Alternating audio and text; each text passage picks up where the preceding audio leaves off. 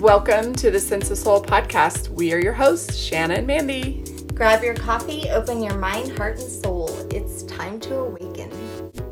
Hey, friends, if you are looking for ad free Sense of Soul episodes, you can find them at Sense of Soul Patreon. Become a monthly member at any level. You will also have access to our monthly SOS Sacred Circles, our mini series, merch, and much more. And it's a great way to help support our podcast so that we can continue to bring you inspiring episodes twice a week with our enlightened guests from all around the world. Check out our Patreon. Today we have Sol Luckman. He is a iconoclastic psychonaut devoted to exploring and exposing the truth about human history and potential. He is a longtime researcher of shamanicism and spirituality Sol also is a pioneering painter whose work has appeared on mainstream book covers. He is an award winning and international best selling author of humor, fiction, and nonfiction, as well as the host of the podcast Sol Luckman Uncensored. I invited Sol on to talk about his award winning new novel, Cali the Destroyer, where he rewrites Gnosticism and the story of Sophia as well as the origins of the earth and humanity. I learned of Sol through many synchronicities, and I am so excited that he's with me today. Thank you so much for joining me, Sol. How are you doing? Oh, I'm good. I'm as busy as can be, but I'm I'm really good and excited with a lot of projects. How are you doing? I'm so excited that you agreed to come on. Uh, I can't see. Are you like anonymous? I am. Are you? I am. Okay following in the proud footsteps of J.D. Salinger. I'm just making a joke, but he, he okay. actually he actually didn't like to put his image out there either. When I started offering the healing work that I do, it can be very dramatic and profound and even miraculous. And there was a, an increasing tendency of people that I was sharing it with in the early days to kind of want to turn me into some kind of guru or something like that, and really gave me kind of the heebie-jeebies. And I um, had uh, conversations with various people, including Lee, my partner, and, and she was in agreement that you know the easiest way would be to negate that trend would just be to remove me from the equation and to make the work about the work and not about me in any way. And so that began a long period of anonymity that's you know it's over two decades long at this point in time. Yeah. All right. Well, I can I can respect that. Um, we have so many people that send us daily bios, and most of them are amazing. They bring great wisdom, and our listeners love them. But sometimes I happen to run into people who, like you, that I am so excited to talk to because I'm on my own journey and there was two synchronicities. One, I was editing a podcast there was a lady who lived in Brazil, and she was on to tell us a story about how when she was a teenager, she was on this island. Her grandfather bought this island in Brazil, and she saw these lights and she had like this experience with the UFO. She started receiving all of these things.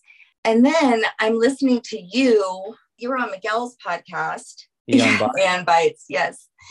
And I'm listening and you're like describing a very similar situation. And I'm like, wait a second, this, this is weird. I'm like, I'm like literally like editing this part right now. And you're like describing something very similar. So that was like the first thing. I thought that was so cool. And I, I do want to hear that story. And then I have a side podcast only for Patreon, but it's all on Sophia. For the past almost two years now, oh my God, I've been on this. I mean, like you wouldn't believe what I've experienced. Insane. I was having these dreams that were like of creation. And then I would end up like reading something in the Gnostic Gospels. And I'm like, holy shit, I think I saw that. So I couldn't explain it to everybody. I can't even explain it to you right now because you mean we don't have enough time. Your head would probably blow off your body. So I had to do, uh, you know, 20 minute segments is what I have. And like I'm researching Sophia and I'm on this episode where I want to know why Solomon was like all about her. So I go down this path and I'm, I mean, I'm like, okay, so what's up with Solomon and all of his gifts? You know, like what's up with King David and his lyre? Some research on vibration frequency and scalar energy. And then I don't know, I re- I can't even tell you how I got to it. And here you you're on some chick's podcast talking about frequency and sound. I don't even know what particular podcast it is because I couldn't even find it. You know how like if you're not subscribed, you can't go back. Mm. Yeah, it could be any number of podcasts. Yeah, but all I know is you started to talk about Cali the Destroyer towards the end. And then the interview was over, and I was like, shit, I wanted to hear more. But then I got the book. I've been listening to it at night, which I should know better because now I'm like in the story. I love it. I love it. I think Teresa did a great job narrating it. Oh, great voice. Yes, I would agree. Yeah, I've been falling asleep to her voice. oh, that's good. Yeah, later on she sings uh, and it's amazing towards the end. There's a this grand performance and I was curious about how that was going to come across because this is a written document and so she sang the part and it was so mind-blowingly good. It gave me chills. It was really something. So you'll know exactly what I'm talking about when you get there. It's, I mean, uh, I wouldn't skip ahead to it because it's such a build-up, but um, okay, right. You know, let her sort of give you that payload because it's it's really something. The way you know she happens to be a really good reader and you know narrator and has those gifts but not everyone can sing and she could actually sing. And it was like oh thank god you know because i hadn't even thought that through when when i decided to go with her as a narrator.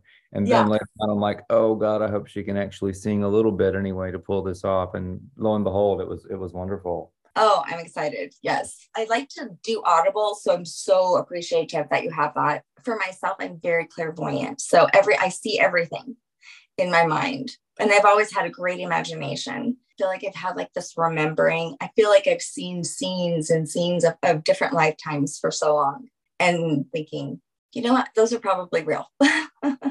yeah, probably, probably. Yeah. You're probably aware of some of the research that's been done into reincarnation where, you know, little kids will have memories that they couldn't possibly have had they not actually been experiencing those things. Very often it's with people in the neighborhood or family members or extended family members. And a lot of times uh, the kids will have moles or birthmarks in exactly the same places. Their, their, the shape of their face will be very, very similar. It's, it's really kind of crazy.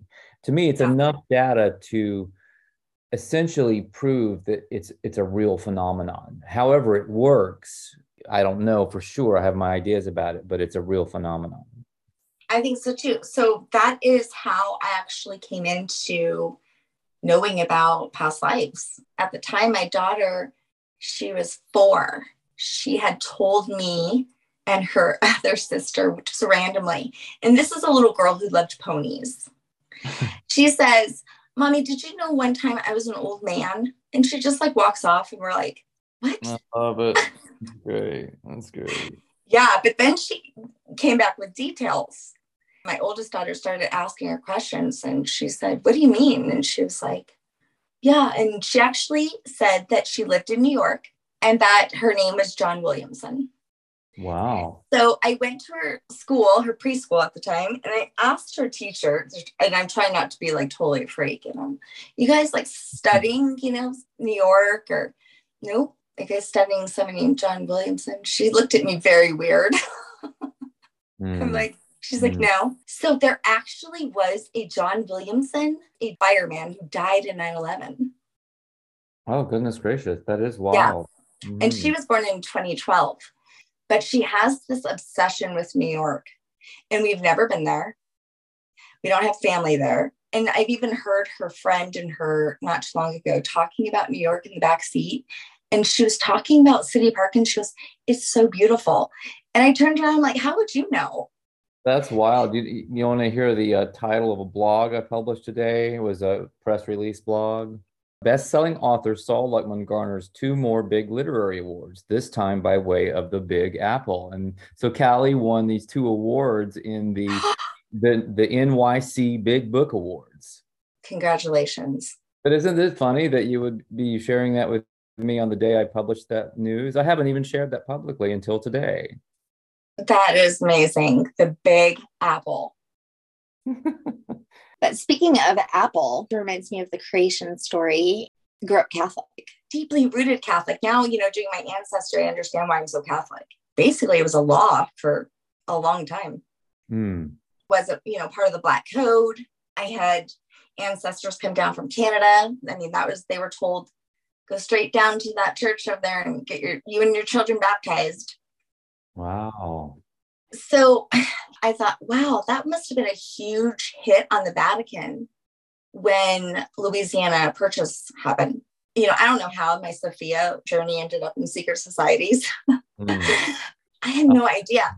But Napoleon was a Freemason. Or they all were. I mean, they all know, were. probably even with the Catholic Church and the Louisiana Purchase, I'm sure they yeah were playing, they were playing both sides against the middle like they you know like they always do so. Yeah you'll like my new song so i can't really sing that much but i came up with this. It's my country tis of thee founded on freemasonry. I saw this meme it's so funny you're, you're like keying little funny things. I'm over on snooze2awaken.com that's my blog and i've got a couple blogs but this is interesting it's memes. It's a it's a blog post that is say what you truly meme. And so just a lot of memes that came up over the last few years, uh, starting you know with with COVID and moving forward. And there was one that was sort of on on this wavelength. This the Pledge of Allegiance, what it really means. Okay. Oh, I blindly pledge my obedience as a bonded surety to the United States of America and to the bankrupt franchise of which it is a subsidiary, one globally dominant corporation under control of the Pope, infinitely divisible with slavery and injustice for all the people. Oh my God, that is so crazy. So I actually wrote the rest of that song too, and it's much like that. it's hard to have your eyes open to that and and then not see just how how deep the rabbit hole starts to go. But let's talk about you Sol. I want to know how you grew up. You know did you grow up with these gnostic beliefs or is this something that you discovered? Oh no. And i mean i will say too that even my gnostic beliefs are are constantly changing, evolving, and um, I'm probably iconoclastic even as a Gnostic who are known for being iconoclastic. So you know, I'm the Gnostic that Gnostics would probably love to hate. So.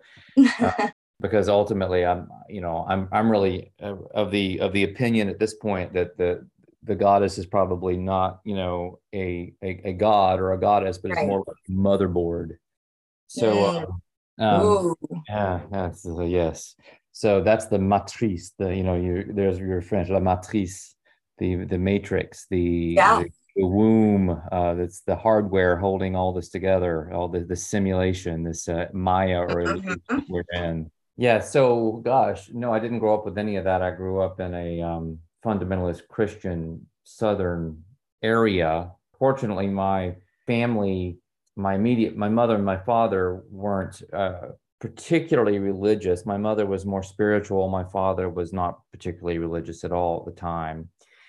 Eh, you know, in fact, I have memories of of going with my mother to Quaker meetings and that kind of thing because she was sort of a closet hippie. And anyway, so I was exposed to very, very different things growing up. And I did have a period where I entertained Christianity when I was in youth group and uh, choir and that kind of thing. And I was just exposed to it a lot. And I guess I was trying to fit in, but it never really fit me and it didn't stick for, for very long. We're talking about a period of a few years when I was in my early teens. And by, by my mid to late teens, I was pretty much, you know, on another path. Who knows what that was at the time because it certainly wasn't religious. It was probably incipiently spiritual in some ways. That's, you know, around 18 was when I had my first mushroom trip and opened up my you know my brain to completely different worlds and possibilities. And and you know certainly did some of that over the years. And I mean it wasn't like my main thing but um it was something that I occasionally did and learned from.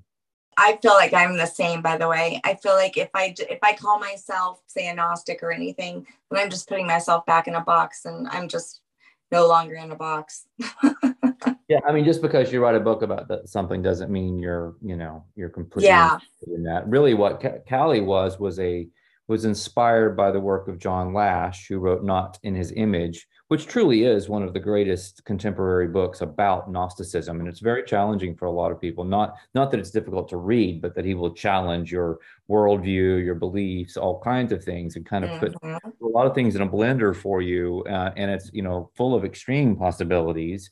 You know, at, like I said earlier, I, have kind of been drifting in a simulation d- direction where I'm not really convinced that any of this is real, and I don't think he would be in, in that position at all.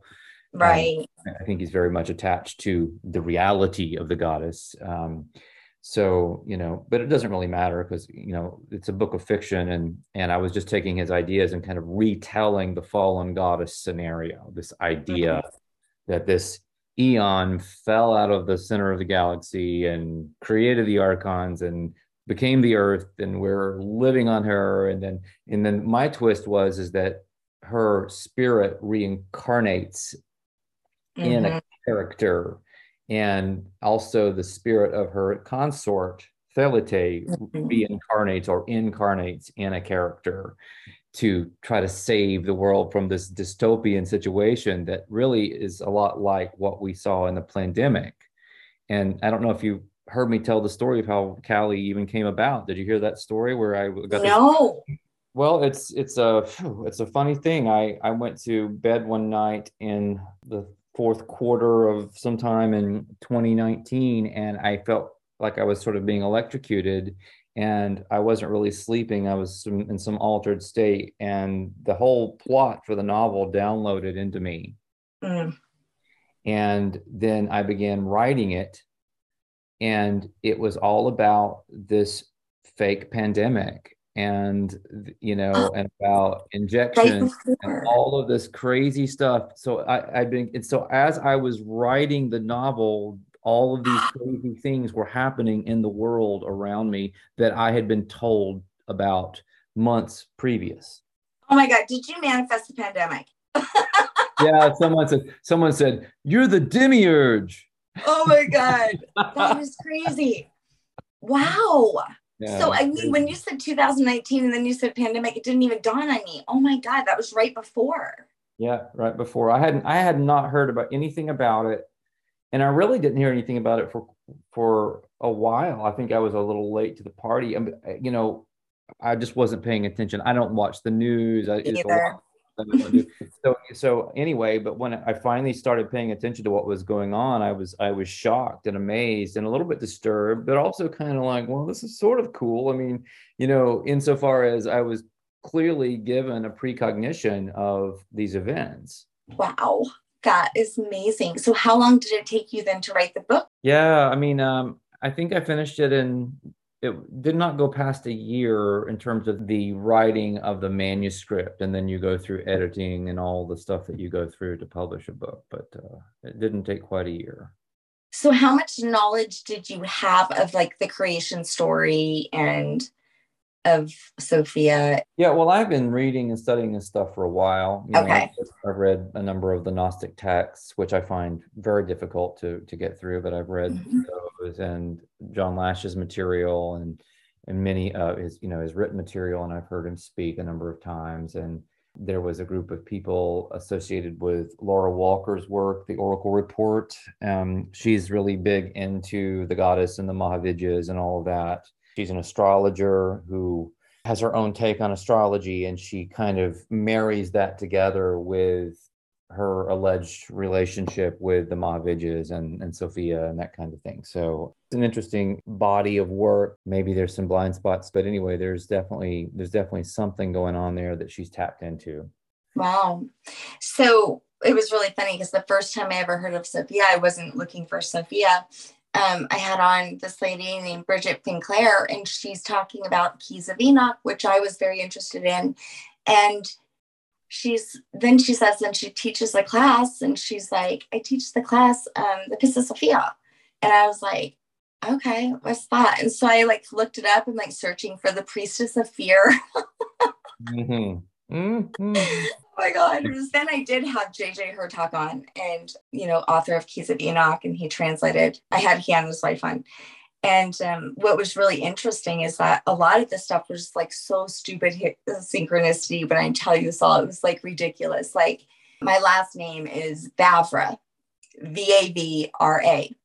Well, mm. uh, in you know Greek Hebrew, Sophia's got that Vav, right? Yod He Vav He uh, has Vav in it.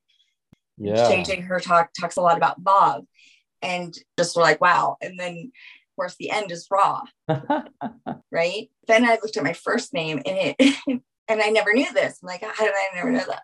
It means um, the possessor of hidden wisdom. Hmm. Yeah. But you know, wow. I mean, it was stuff like that, like those kind of connections is how I found her. It's like constant. Con- it still is. Yeah, I mean, to, I think for just about anybody who is willing to go down the rabbit hole of something like the keys of enoch you know you're you're definitely looking at a lot of layered experiences somewhere in your psyche because i mean that's some um, that's some pretty intense stuff. And that was weird too because the first time i ever got it i was working on an oracle deck and i was making a oneness card and it was like this world on like just the sky and i was like it's so dark what should i do i need to make something lighter so i put a dove on it Oh, and I also put like hands around the earth. That same day, I got my Keys of Enoch book in the mail. So crazy. I opened up the book to the this page and it's Return of the Dove. And it's like this dove on the map. I'm like, holy shit, that's kind of like what I made. then I look at the front and there's all these hands, you know, going towards the dove. That is that is very cool. Thanks for sharing that story. I I don't know if you um if you're aware of the healing work that Lee and I do, Regenetics. No, tell me. The very first book was called Conscious Healing. It's been out since 05, so quite a while now. Okay. I'll just read you a little section that that is relevant to this to this discussion. You'll see what you know why why I'm going there instantly. Okay. I think are talking about junk DNA here. Fortunately, more and more scientists who have asked how nature could be so inefficient are beginning to rethink this dogma that ultimately raises more questions than it answers. Recent research has shed light on intense epigenetic as well as metagenetic activity in quote unquote junk DNA, which appears to have much more to do with creating a specific species than previously thought. Uh, for example, if we only look at the small portion of DNA composed of exons, perhaps you have heard there is a little difference genetically speaking between a human being and a fruit fly. There's also practically nothing at the level of exons that distinguishes one human being from another. Others who have studied the mystery of junk DNA insist that the as little as 3% of the human genome directly responsible for protein transcription does not contain enough information to build any kind of body. Uh, faced with this mystifying scenario, more and more scientists are paying attention to curious structures called jumping DNA or transposons found in the supposedly useless 97% of the DNA molecule. Just bear with me because this is kind of fun.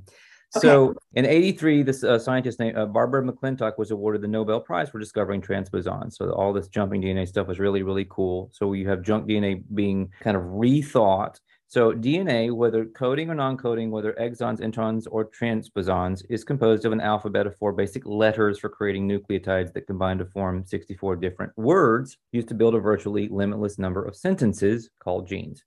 The number 64 is especially interesting given another of our inspirations, J.J. Hurtak's The Keys of Enoch. Yeah. Keys of Enoch is an elaboration of the keys for creating a higher energy body. Significantly, there are 64 keys, just as there are 64 nucleotide combinations. Hurtak obviously is writing about actualizing a transformational potential in our genetics. Mm. It's also so, 64 in the I Ching. Yeah, which you know goes back a, a very, very long way. There's several books that have been written about that connection. Let me see. Uh, I'd love to provide that information because people who want to go down that rabbit hole, there. Uh, this is a review on one of them. So the reviewer said there are three books on the subject of the correspondence between genetics and the I Ching. There's Schonberger's I Ching and the Genetic Code. There's uh, DNA and the I Ching, the Tao of Life by Johnson Yan, and Katya Walter's Tao of Chaos, DNA and the I Ching. So, junk DNA, then, do you think that that's like what this kind of like synchronicity kind of stuff is? Is that's where it's at? Well, in the DNA? Yeah. Well, I think a lot of people talk about what's in the DNA, but I think of the DNA as just being a code or programming or part of the processing. Processes information held in the information field. And if you want to call that the etheric body or the akashic record or your aura or you know it doesn't really matter to me. Or maybe it's re- the reality that's outside the simulation that we're connected to by the motherboard and by our dna okay. so you know so in any case that's where information is held. It's held in some kind of field a non-local field. Rupert sheldrake would call it a morphic field. Um, Teilhard de Chardin, the great uh, Jesuit philosopher, would call it the noosphere. You know, it's got a million different names and different traditions.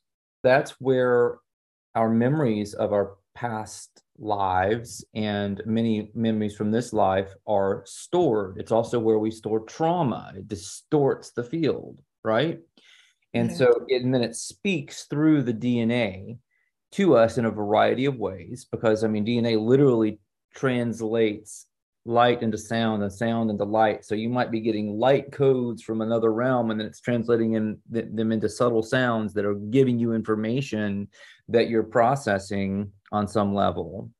Uh, and that's telling you a story, and it might come forth as memories, and the memories could either be real or mm-hmm. they could be symbolic memories that maybe are you know have to do with your traumas or things that you're trying to work on in this life whatever. You know i do have to say though so there was this process of shanna right? It was like healing my own you know in this life. And then okay well that's clear. Well then i'm free right? Nope. Got all of this trauma from my ancestors that i had to deal with healed that. And i thought oh man that was it. I'm done. And then all of a sudden all this you know, way deeper shit comes. Tell you, so I never saw any of this. Like, you know, it, this is just unfolded. And I guess I was present enough to see it and accept it. Hmm.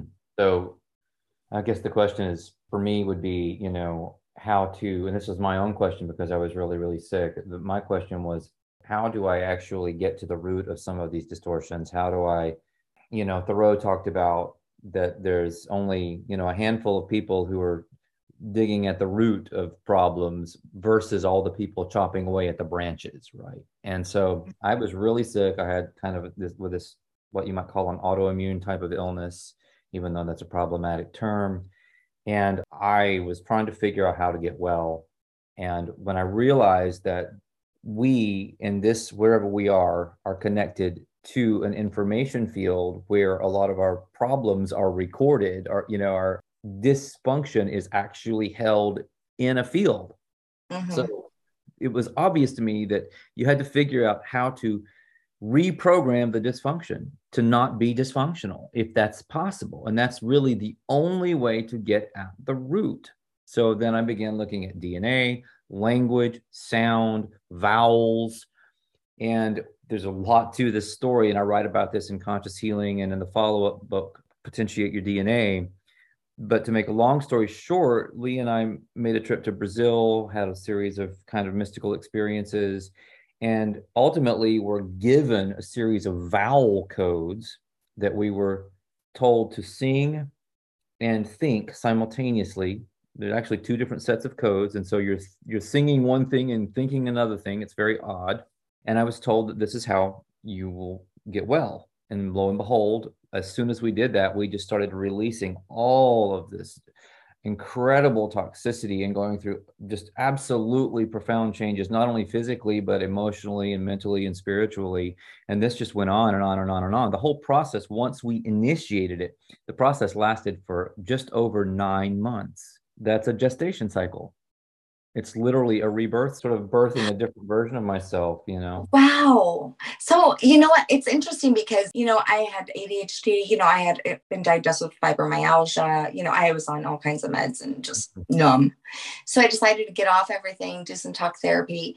And this lady tells me, why you need to go to mindfulness class. I'm like, dude, I have ADHD. How the frick am I supposed to be mindful? So I look up like malas and mantras or something came up and I started listening to these chants. I just loved them. And it broke me open. That was it. I didn't even know what I was doing. Oh, that's cool. That's cool. Yeah, that's very nice. So powerful. You know, it's in the beginning was the word i mean you know that says it all right there that's that tells you how powerful language is yeah and that that was one thing that the Hurtak suggested they're like you could totally chant your name. They're like Vavra. yeah, actually, that is amazing. And they did like a whole series of songs, like singing the different names of God. I'm aware of that. Yeah. And, and just like you know those vowels were so healing. And is that something that you're teaching in like your conscious energy modality? Yeah yeah. It's called regenetics or, or the regenetics method. Mm-hmm. conscious healing is an introduction to that with a lot of backstory. And then potentiate your dna teaches you how to do the first dna activation in the in the method and i'm also on at solluckman.substack.com i'm just about to release it's a tutorial that is in a video format. And that is another way of learning how to do this work for yourself and for your family and other people. Do you take clients and everything too? Do you work with them over zoom? We don't. We go into private ceremony and we have instructions for what people are supposed to do during the ceremony. We also do group ceremonies the first sunday of every month what's called worldwide potentiation ceremony it's free so yeah we get to work with people i'm going to go out on a limb and say we've probably worked with people from almost every country in the world at this point in time that's amazing. But I think that people are seeking, much like me, you know, we're all kind of like on our own journey, starting as the fool. but, you know, I have to say that when I first thought even of an idea of a goddess, I was like, was that like princesses? You know, I mean, I just, I didn't get it at all. And actually, even still, and I don't know about you, but I feel like when so many people start to believe in something, like they almost create it yeah. Do you know the concept of an egregore? No. An egregore is a uh, group thought form. You have that. And have you gone far enough in uh, Cali the Destroyer to read about the tulpa? No, tulpa, I haven't. LPA is the embodied weapon. So you get to where you meet what the embodied weapon is from Thelete's perspective, and it's a tulpa, which is a thought projection. So it's literally the eon coming through his his mortal consciousness and then turning into the eon as a kind of holographic thought projection. Yeah, okay. You know, when I was doing some research on like Baphomet, I kind of thought that that's what they did with Baphomet. I'm sure it's been done in all kinds of different ways. There, there was, um, there was an entire um, practice in Tibetan Tibetan schools of mysticism, and they called it something like deity creation, where they spent mm learning how to create mentally create a little deity that was almost like a familiar or something like a witch's or a, a, a, you know a magician's familiar like a cat or something like that but it was a, it was a holographic projection but it could do things it had enough reality to actually affect the the so-called physical world wow you know that kind of reminds me of the study they did in canada when they created a poltergeist similar. Exactly the same yeah. type of phenomenon. But what this really is, all of this speaks to the enormous power our mind and our consciousness to create realities. And I think where this goes is there's not really an easy cutoff point. You can't just say, oh, we can do that, but it only goes so far. I mean, who said it only goes so far? I'm saying it goes all the way. And we are sort of creating the entire shooting match. Yeah. I totally agree. This is totally what I've seen. And, you know, I think it's all about accessing this wisdom that is not something you're going to learn in a book. And actually, I don't even think, I think it's like universal wisdom. It is divine wisdom, it's ancient wisdom. And what I've also noticed is that all of those ancient mystery school practices are just today's ascension mystic modern teachings. Oh, you're you're exactly right, and of course, the name for all of that really is the gnosis. You know, it's. I went on a podcast with this guy named Jason Breshears, whose channel is just really blown up, and he's been writing about the Phoenix phenomenon and simulation theory and all this fascinating stuff. It's called Archaix.com, and I interviewed him. Uh, actually, I interviewed him, but it was it was a very balanced conversation. So it, it was less of an interview and more of a conversation, I suppose. And somebody in the comments, as we were starting on the live stream or the whatever whatever you want to call that said let the gnosis flow that's what it's about i know and i was like so that's where I'm at. I was like, you brought me all the way through all the stuff just for me to understand that, which is kind of like, because I'm like, what's more then? I'm like, you've destroyed my belief system, you know, my country. The Archaix is really the rabbit hole of rabbit holes. Oh, uh, really? Oh, God. It's, it's the ultimate rabbit hole, and it has direct connections to Gnostic stuff and Gnosticism yeah. and the notion of a goddess and that kind of thing. Not in any way that you probably ever thought about. Maybe you have, but I hadn't exactly when I began dipping my toe in this deep, deep water. Wow. Okay. Yes, I'm going to have to check it out for sure. So let's talk a little bit more about Cali. Cali the Destroyer, your book. She is a teenager with a star-crossed lover. It's definitely a coming of age young adult type of work in that way although there is some sex and sexuality uh, you know that sort of thing. I, I, realized pretty early on that i didn't think it was possible to write an honest novel about the goddess without getting into sexualities. And so you have juice and, and Cali he's black she, he's white she's wealthy he's not. They live on opposite sides of the tracks in a dystopian future that is a kind of reversion to segregationist Southern ways. And the whole country is like that now. It's not just the South. Uh, so, because there's references to a second American Civil War. And, and so it's very Handmaid's Tale meets Man in the High Castle or something in that way, in a lot of ways. And then with a strong, heavy dose of uh, something like Hunger Games with all the technology that they have as a futuristic society. Well, I mean, like honestly, I for the longest time said, why has no one ever made like a movie about this? Because that's kind of like my go-to sometimes where I'm like, oh, I want to learn more about, I don't know, say like the Tudors or something. You can go watch a movie, you can watch a hundred movies. right, right. Or Jesus or whatever, Solomon and I'm like, no one's ever, ever like done anything on Sophia. But I think it would, it's such a good story.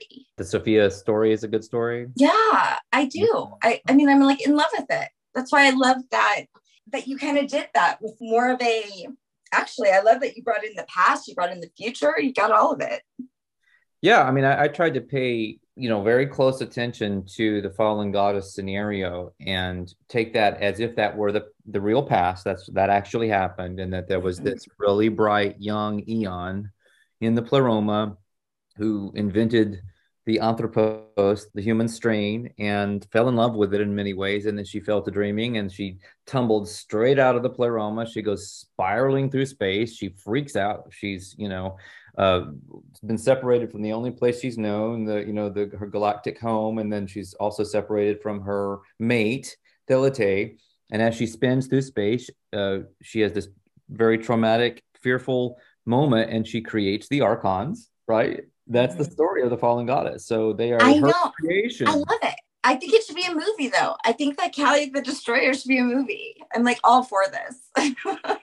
That would be great. I mean, I'm I'm I'm really hoping that we cross some kind of magical Rubicon and we can begin to make movies like this that actually yes. have a budget and that are, are, done you know at a high level but you know until we get there we just have to do what we can you know in some ways we're in the kind of entertainment ghetto with just writing books and in a world of movies you know um, well and the gnostic movies are so just I mean, I don't even, I mean, I get it, you know, the whole Matrix thing. And I, you know, there's that one that's called like Freya or something like that on Netflix. And I just saw it, but I'm like, oh my God, this is so dark. I just, I don't see the story that way. Maybe it's just my perspective because you know what? None of the things that I've ever learned, Sol, have been from other people. So everything that I've discovered about Sophia has been through either Gnostic Gospels or my dreams and I do a lot of art and I've learned a lot through my art. So it's interesting because when I hear other people speak of Sophia or speak about other things in the Gnostic Gospels, I'm like, where did they get that? Like, like I can't see it the way they see it. Yeah. I mean, the Gnostic Gospels are are really a hot mess. I mean, they're they're in bad shape. They're hard to understand. They can be yeah. translated in a bunch of different ways, and we could argue yeah. all day long about what that means you know there's there's some people who think that the gnostics were somehow like early christians and then john lash says uh-uh they're completely wrong about almost everything so really who knows who was right about that? I really mm-hmm. think gnosis, the gnosis really points to our inner, it's something that we can access through our gifts. I like what Jason at, at Archaix says. He says that we have three divine qualities that we are here in this simulation to fortify and maybe even perfect at some point. The first is intuition, mm-hmm. the second is empathy, and the third is imagination. I really couldn't say it any better. And he says that one of the reasons that we reincarnate over and over again in order to gain wisdom and to progress in this series of life sims is so that we can be other people. We can be mm. and men and gay and yeah. bi and trans, and we can do all of it. And mm-hmm.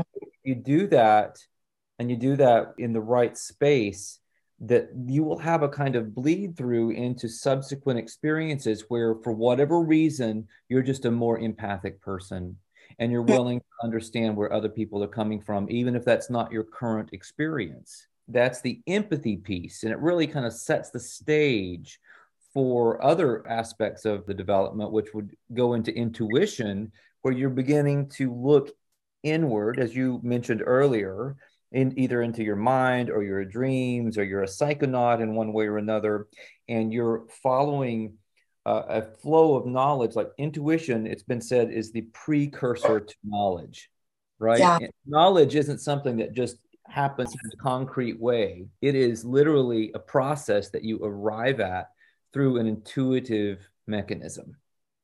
Yeah and we've been taught not to trust that. I mean I, that's like my biggest thing in teaching my children like when something's wrong how does it feel? How do you feel? What are you feeling in your body? that i'll just say this shanna to finish the thought is that you know the crowning achievement in this development is the imagination. And that's when you learn mm-hmm. True power but imagination is so powerful that without a, a modicum of empathy and a little bit of intuition to help you get to the right truth, that mm-hmm. imagination can become a double edged sword, your warhead. It, it, can be very dangerous. And so we actually have to have the three in balance, the trinity in a way. We have to have those in balance so that we can become truly conscious creators. And I would suggest that's what the purpose of this experience is. It's teaching us through many difficulties to become conscious creators of our own experience. Mm, yes. We are so powerful as creators that we can create our own micro realities inside the collective reality. And we we can live full, meaningful, good, compassionate lives in the middle of this kind of shit show and it's ha- it happens all the time. I mean, you literally have. I, I just shared a video on my my Telegram of a beautiful large beach house in Fort Myers in uh, that had, in the area that had been hardest hit by Hurricane Ian, and ev- literally mm-hmm. everything within sight around this thing for miles was leveled, wow. and it was just completely untouched.